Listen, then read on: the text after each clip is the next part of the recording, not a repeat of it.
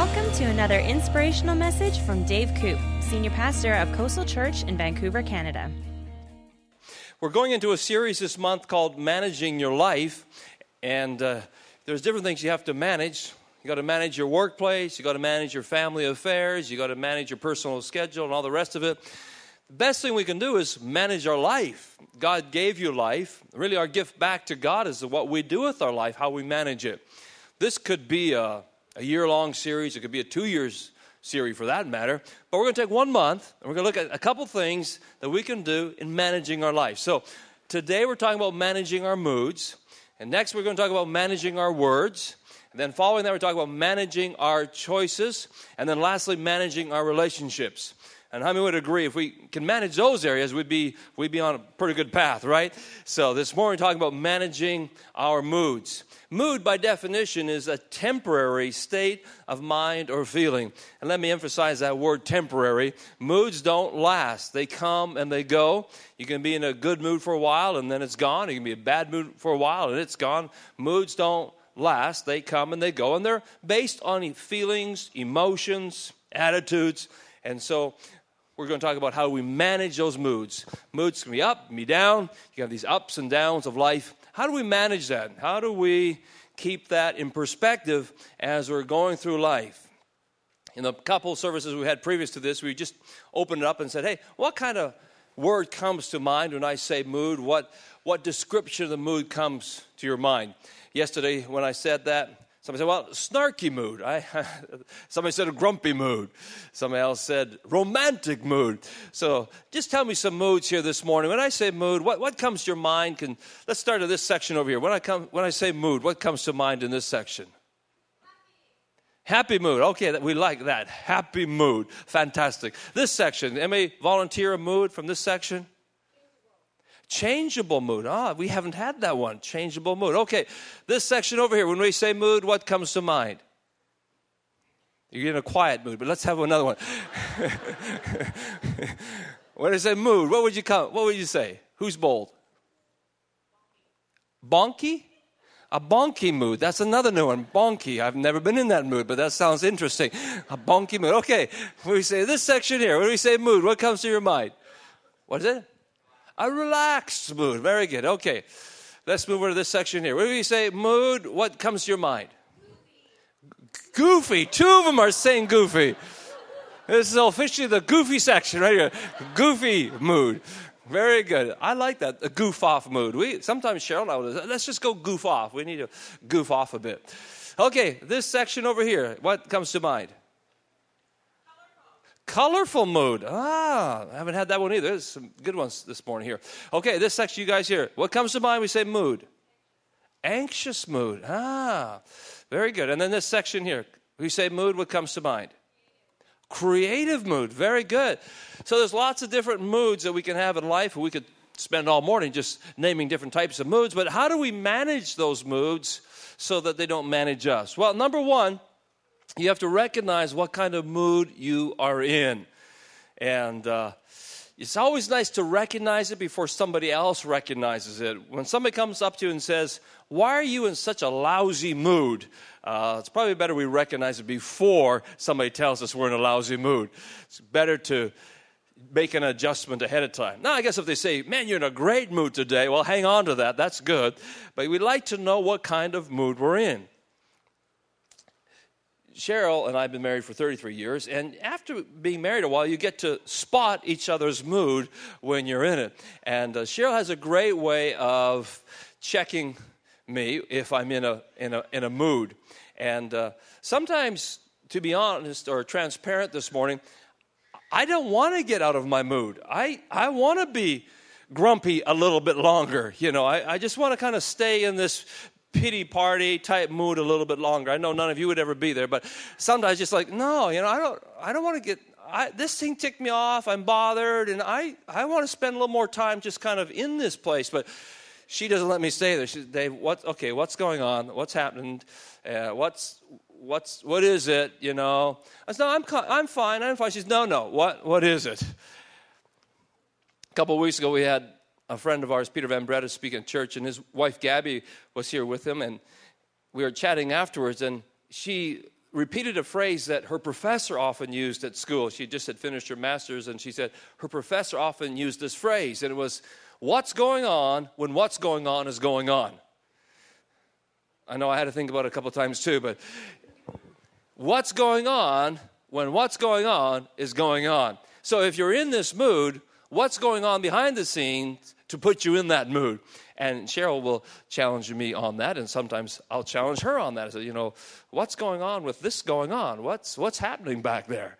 And uh, it's good. We need to challenge one another. One of the ways to manage your moods is to be open to somebody to speak into your life. And we read this in James 5, verse 16. It says, Confess to one another, therefore, your faults, your slips, your false steps, your offenses, your sins, and pray also for one another that you may be healed and restored to a, look at this, spiritual tone of mind and heart. Sometimes we need a tune up in our moods. Instead of letting our moods lead us, we need to tune them, adjust them. And having somebody else speak in your life is a great way to do that. I heard Joyce Meyer say something once that stuck with me. She said, Don't stuff your stuff, or you'll never get over your stuff. Sometimes we, we stuff it in, we don't share it, we just kind of keep this thing and we don't come out with it. One of the ways to manage your moods is be willing to talk to somebody you trust about what's bothering you so that you can move on. Secondly, how do we manage our moods? We do it by not letting our moods manage us. Rather, let your mood follow your trust in God. Your moods should follow faith. Faith is the engine, and your mood should be the caboose you remember trains used to have cabooses? I don't think they have cabooses anymore, but they, but they used to have cabooses. And you'd drive up to the train tracks, the train was coming. I remember as kids when we'd sit in the car with our parents and the train was coming, and you'd count the train cars, and you always waited for the caboose to come. Because in every storybook, the caboose was always a warm, friendly, fuzzy character in the story of trains. And the caboose would come, and yay, there's the caboose, the last car, and it was the last one. That's your mood. Your mood's the caboose. The engine is your trust or your faith in God. The mood follow us. If we try to put the caboose in front and the engine in the back, it doesn't work. Our life is to be led by faith. The just shall live by faith. It doesn't say the just shall live by their mood. If you live by your mood, you don't get a lot done. Because you say, well, I'll go to the gym when I'm in the mood. How often does that happen? Not too often. Or, you know what? I, we used to say to our kids, kids, you got to make your bed. So I'll make it when I'm in the mood. They don't make the bed when you're in the mood. When I grew up on the farm, my dad used to come early in the morning at the end of June, beginning of July, we baled hay. And at 5 o'clock in the morning, he'd come knock on our door and he'd say, Boys, get up, we're going to go bale hay. No teenage kid wants to get up at 5 o'clock in the morning and go stand behind a tractor and put bales in a stook. You just don't have a lot of desire to do that. And my response to dad would be, I'm not in the mood to get up at five o'clock. But for some reason that didn't work. We had to get up anyhow, whether we felt like we're in the mood or not. And uh, one of the things I'm thankful for my father, too. I have a great dad. He's since gone on to be with the Lord. But one of the greatest things my dad gave me was a work ethic. And uh, we weren't always in the mood to work, and sometimes we thought dad overworked us. He didn't, but at the time, we, we thought that way. I, I don't know if you found this out or not, but when I was five or six, my early memories, my dad was the smartest man in the world, bar none. He was amazing, like right up here, way up here. Then something happened as I entered my teenage years. He wasn't as smart. He, I mean, by, when, when I got to be about 17, 18, he wasn't bright at all. He was, um, Dad, I don't know what you know, nothing. And it bottomed out when I was 19, 20. But then amazing, something happened. Since then, he came right back up, and he's today the smartest man. You know, I don't know if you've had that with your parents or not, but there's this valley that they go through when you're in your teens where they're not as smart. But then after that, they get smarter. And I realized that my dad was instilling in my life great work ethics, which today I'm very thankful for. A lot of times when we weren't in the mood, we still had to do it. And I'm glad I had a parent who said, No, you don't get to live by your moods. If you want to make something out of your life, you move on whether you're in the mood or not. 1 John chapter 5 verse 4 says, "For whatever is born of God overcomes the world, and this is the victory that has overcome the world, our faith. We don't get victory over the world with our mood, we get victory over the world by faith, by trusting in Him. Just before you turn that page over, and I hear them all turning, I forgot Proverbs 3 5. So let's just go back and hit that verse before we go on. It says here, Trust in the Lord with all your heart, and lean not on your own understanding. In all your ways, all your ways, would you say that with me this morning? All your ways, acknowledge Him. And what happens? He will direct your paths. What's that? That's trust, that's faith. I'm acknowledging Him, and He directs my paths. You know when we get in trouble a lot, folks? Is when instead of acknowledging Him, we acknowledge our mood. And we let that direct our paths, and then we get in a predicament. Thank God He comes along and bails us out, but boy, we've done that. I've done that. In the early 80s, I did something stupid. I was, ever had an impulsive buying mood? There's always more women that laugh at that than guys for some reason. All the services, that's been that way.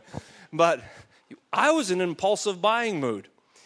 I've always liked the classic muscle, muscle cars and uh, still like them to this day. And we were living in Calgary. I was in school and I was looking in the paper and I saw this 1969 Camaro for sale. I said to Shell, Shell, this is underpriced. Let's buy this thing. We'll sell it. We'll make $1,000 for my schooling. And she said, okay, let's go take a look at it. So we drive out and I look at this car. It's, you guys know what I'm talking about. It's, it's Hugger Orange. It's amazing. It's got the rear spoiler. Here's a picture of it. You got you to see this. This is, there, there you go, 69 Camaro. It looked like that. That's not exactly, I have a picture of it somewhere, but it was, that was it. And uh, now, guys and ladies, you got to understand this. It's not just looking at it, you get in it and you smell it and you hear it. Boom, boom, boom, boom, boom, boom. It's got that, you know, high lift cam and you just, idles really nice. And I am in an impulsive mood. And so I said to Shashel, this, this is it. We, we can buy this and we'll sell it in the summer. And I'm thinking, I get to drive this all summer, and then we'll sell it at the end of the summer. That's good. Uh, I don't want to be distracted. So I, we, we made it, took it for a drive. And as I was looking at the cars, you know, it's a little bit different than other Camaros. I was fairly familiar with Camaros, the Z28, the RS, the SS, and these different models. And uh, this, is, this one's a little bit different. Doesn't have as much badging and striping as some of the others. Interior's pretty plain. And it looked like a stock seat belt, but it was a wider than normal seat belt. Oh, that's kind of strange. Maybe they just put in a different seat belt. So we made a deal with the guy and gave him a good down payment and went home. I met my brother. My brother was living with us at that time. And I said to, I said, Wes, you know what? Man, I came across a great deal. You like 69 Camaros, right? He goes, Yeah, Dave, they're great cars, whatnot. I said, Well, you know what? We're, we're buying one. We're going to resell it. He said, Oh, great. I said, Yeah, the only problem, Wes, is I kind of stepped out and just already made the deal, but I don't have enough money. I wonder if you could borrow me $1,500. He goes, What? Dave, you don't do it that way. You don't buy something and come ask me for a loan. I said, ah, I'm sorry. Yeah, yeah. So it was, it was, a dumb thing to do, but I did it. And my brother said, Okay, I'll help you. And he was kind of interested in driving it anyhow. So we, we, we bought this car. I get this car and we go to sell it. And the car is a lot of fun to drive. The only problem with driving the car is you can actually watch a gas gauge do this while you drive down the road. It just burned a lot of gas. But it really went, guys. It was Cheryl didn't like driving because she says like driving on ice. The tires just always spin, and so she didn't really like driving it. It was okay by me. That means I got to drive it more. So we had this car, and we went to sell it, but we couldn't sell it. Nobody called. We put the ad in the paper, did what we'd always done. Nobody would buy it. Finally, at the end of the summer, we said, okay, we got to get rid of it. We need the money for school. Let's put it on a consignment lot and try to get rid of it that way. This became like a white elephant to us. We were really struggling with this thing. And by now, we had recognized it. Our problem was this we did not acknowledge God. We didn't trust Him. It was an impulsive mood, and now we're needing God to bail us out. So we put it on this consignment lot. We said, Oh, God, please forgive us. Please help it sell. It's sold. We got enough money to recover our cost, enough money to help with schooling, and we just said, Thank God that's over. I was glad the orange monster was gone. We didn't have that thing around anymore. I was trapped. So, 10 years go by. God has a sense of humor. 10 years go by, and I get a phone call. We're living in Saskatchewan this time. And a guy calls up and says, Hey, did you once own an orange 69 Camaro? I go, Yeah, I did. I didn't want to talk to him about it.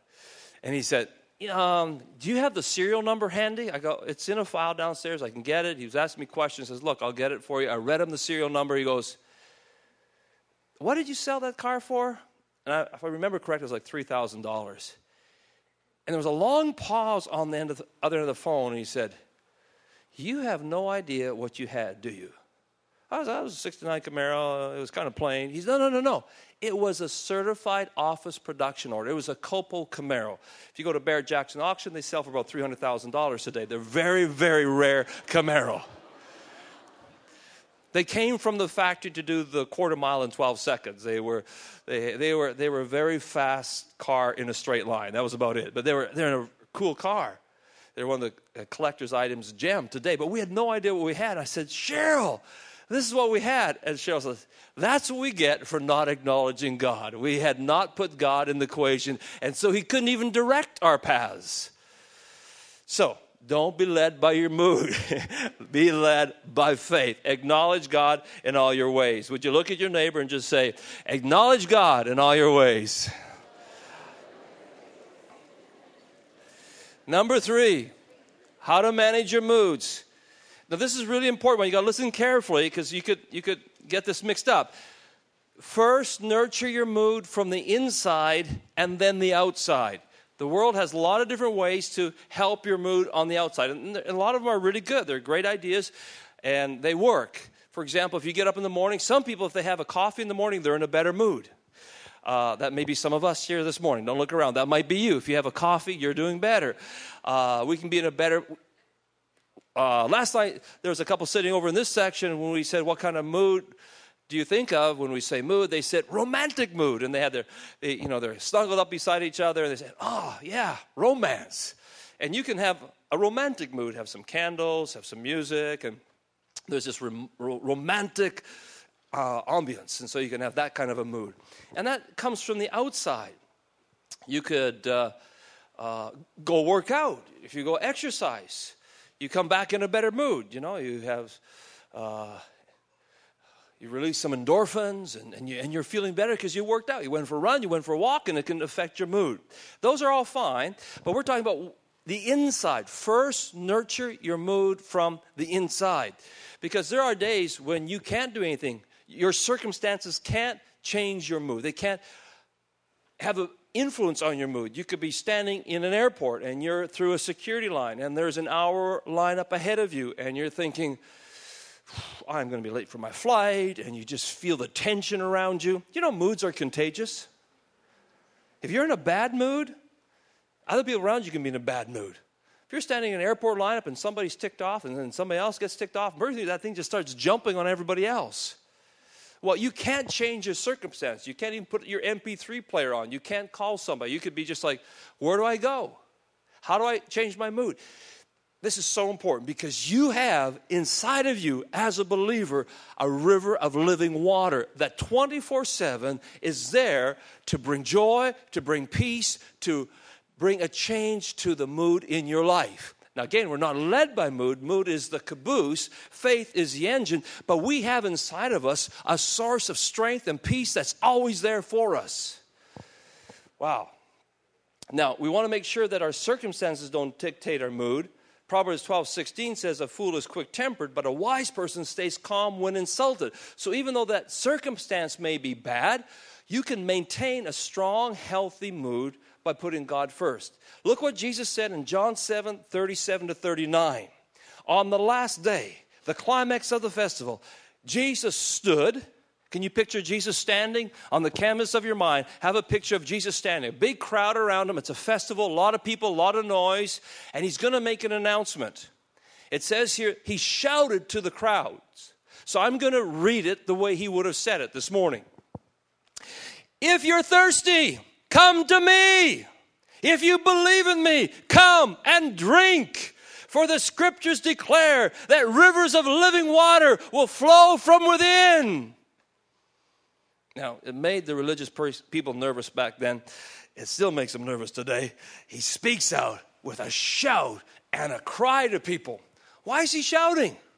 Why is he raising his voice? Because he really wants the people to get it that there is coming a river that will flow from within you. Because it says in the next part, when he said living water, he was speaking of the Spirit who would be given to everyone believing in him. Folks, if you believe in him, there's a river on the inside of you that never changes, that brings joy, that brings peace, that has a dynamic influence upon your mood, your emotions, and your attitude. There's a river on the inside of you. He said this was about the Holy Spirit would be given when he was glorified. After he died and rose again, the Holy Spirit was poured out, and that Spirit of God comes and lives in your spirit. You are a spiritual being. God is spirit. And when you accept Him into your life, His spirit comes and is galvanized with your spirit, and that becomes a source of strength, of joy, of peace, anytime, anywhere, any lineup, any place. You can nurture that from the inside. Wow. The peace of God that He gives us is on the inside. The world can only try and improve your condition on the outside. Now, only you can give away your joy and peace. People can't take it from you unless you let them. Have you ever heard somebody say, Well, you just make me mad? You tick me off. Man, you frustrate me. You really upset me. If somebody frustrates you, ticks you off, makes you mad, this might hurt a little bit, but I have to tell you the truth. They now control you. They just took your joy, they took your peace. Actually, they didn't take it, you gave it to them.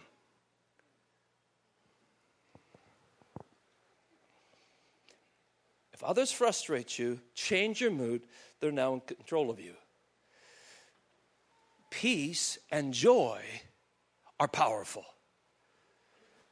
If you have peace and joy, you're in a position of strength, you're in a position of power. If you lose that, you're in a position of weakness. Sometimes I think people, like the saying goes, misery likes company. And if they see you have joy and peace, or even if you're just in a good mood, they say, Man, I don't want you in a good mood because I'm not in a good mood. If I'm going to be miserable, you're going to be miserable too. So let me do what I can do to make you miserable because misery likes company. You don't have to give in to that. You don't have to give away your joy. That's their disease, that's their issue. You don't have to catch what's going around. Inside, sometimes you just need to say, I am not going to receive that. If you got an issue, there's something going on with what's going on that you are the way you are. That could be. It could be at work. It could be in your home. It could be in the community. It could be in the elevator riding up. But guess what? We have a strength that comes from on the inside. Look at John chapter 14, 27. It's there in your notes. Peace I leave with you. My peace I give to you. Endless supply. Not as the world gives, do I give to you. Let not your heart be troubled, neither let it be afraid. I will give you a peace. You don't have to be afraid. Neither let it be afraid. Let it be afraid. So if we can let it be afraid, we can also let it not be afraid. That means it's up to you what you let happen. Jesus said, Make the tree good, it'll have good fruit. Make the tree bad, it'll have bad fruit. But it's up to you what you let happen. You can go to that strength from on the inside. Gideon is a good example of somebody who had a revelation of the peace that God gives. It's the first time God uses the name Jehovah Shalom, that He is peace. Gideon tells God when he's chosen, God, I think you got the wrong guy. Um, I'm from the least of the least, and you could probably pick guys that are better suited for the job than I am. And uh, he's really struggling with what God is asking him to do.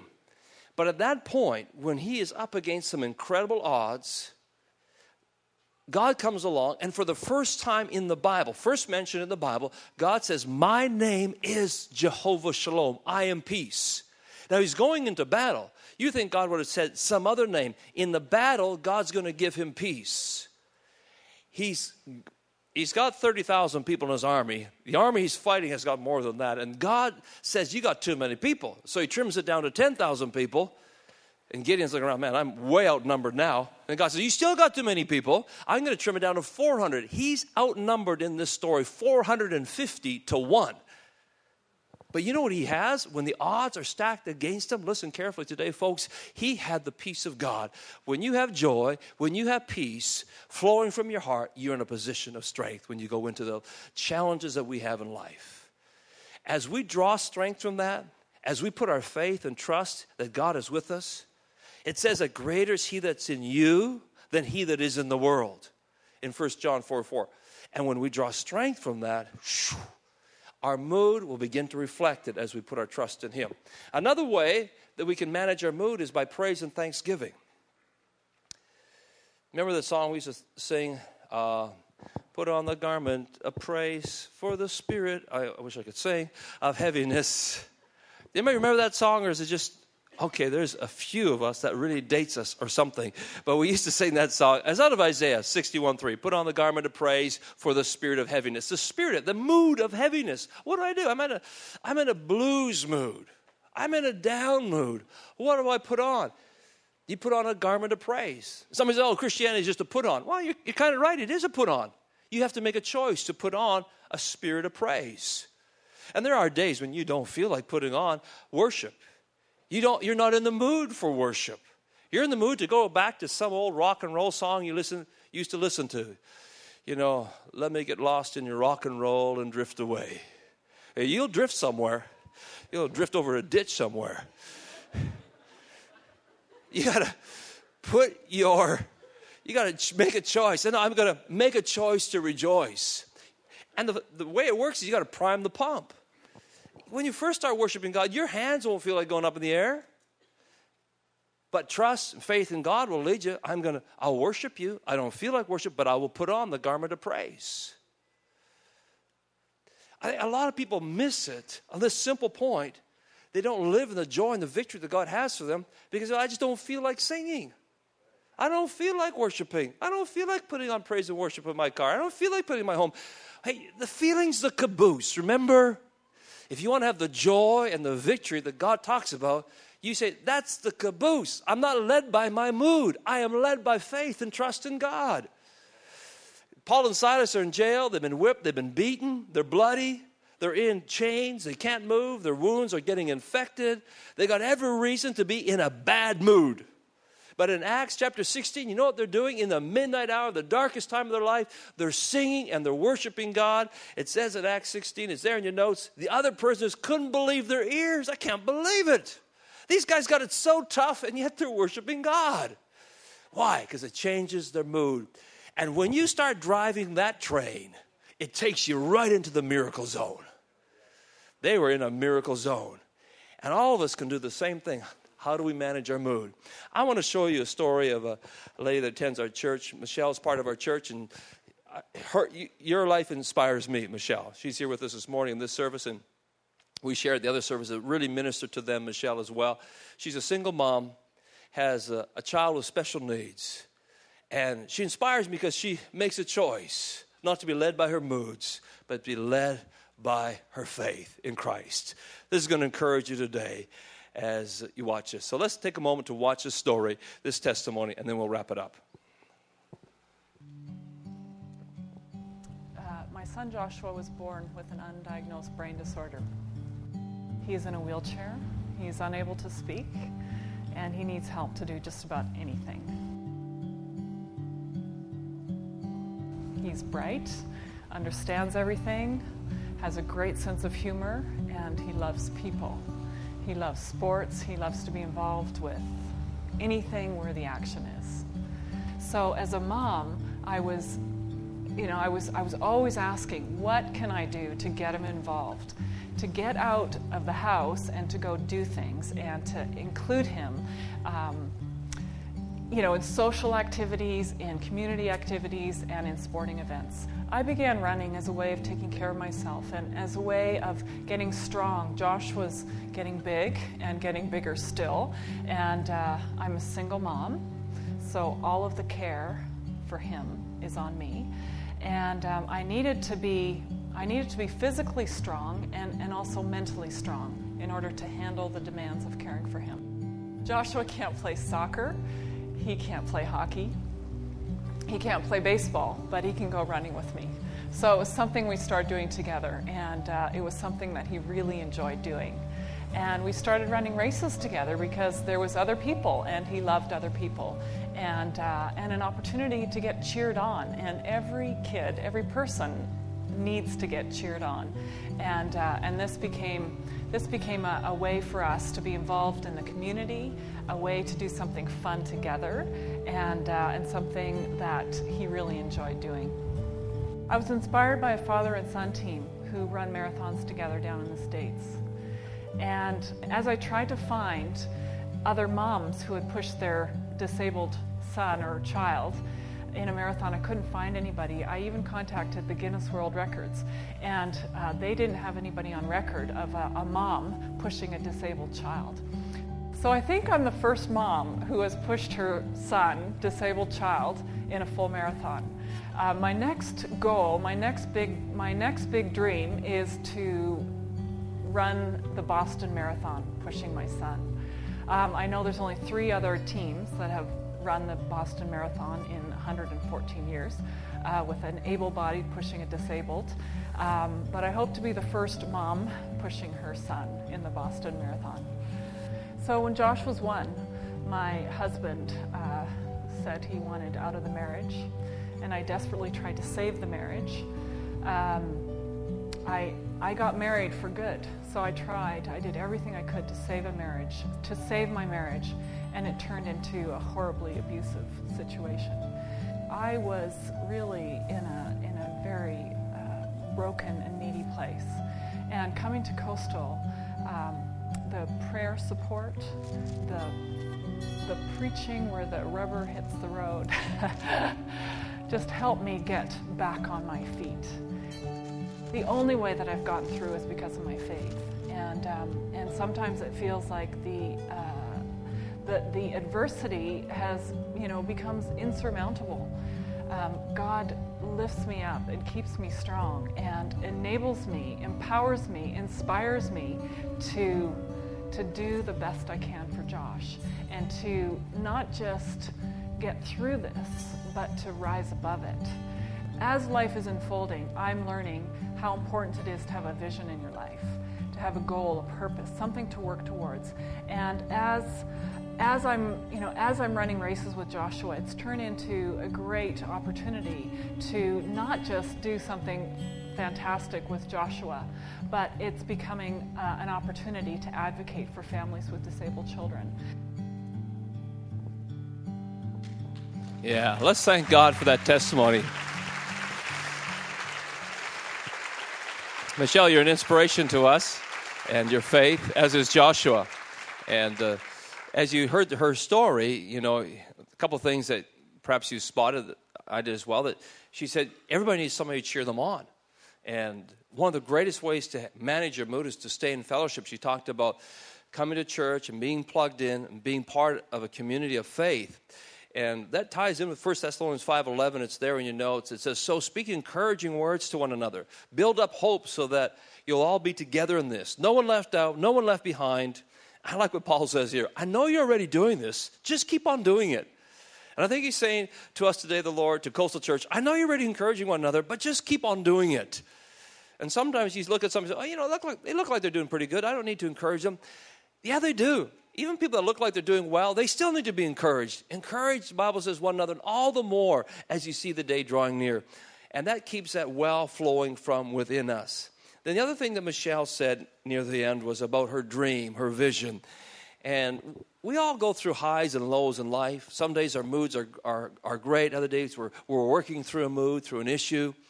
And if we have a vision, if we have a purpose, we have a dream, we'll say, you know what? I must go. I don't feel like it today, but I'm not basing this on feelings. The feelings are the caboose.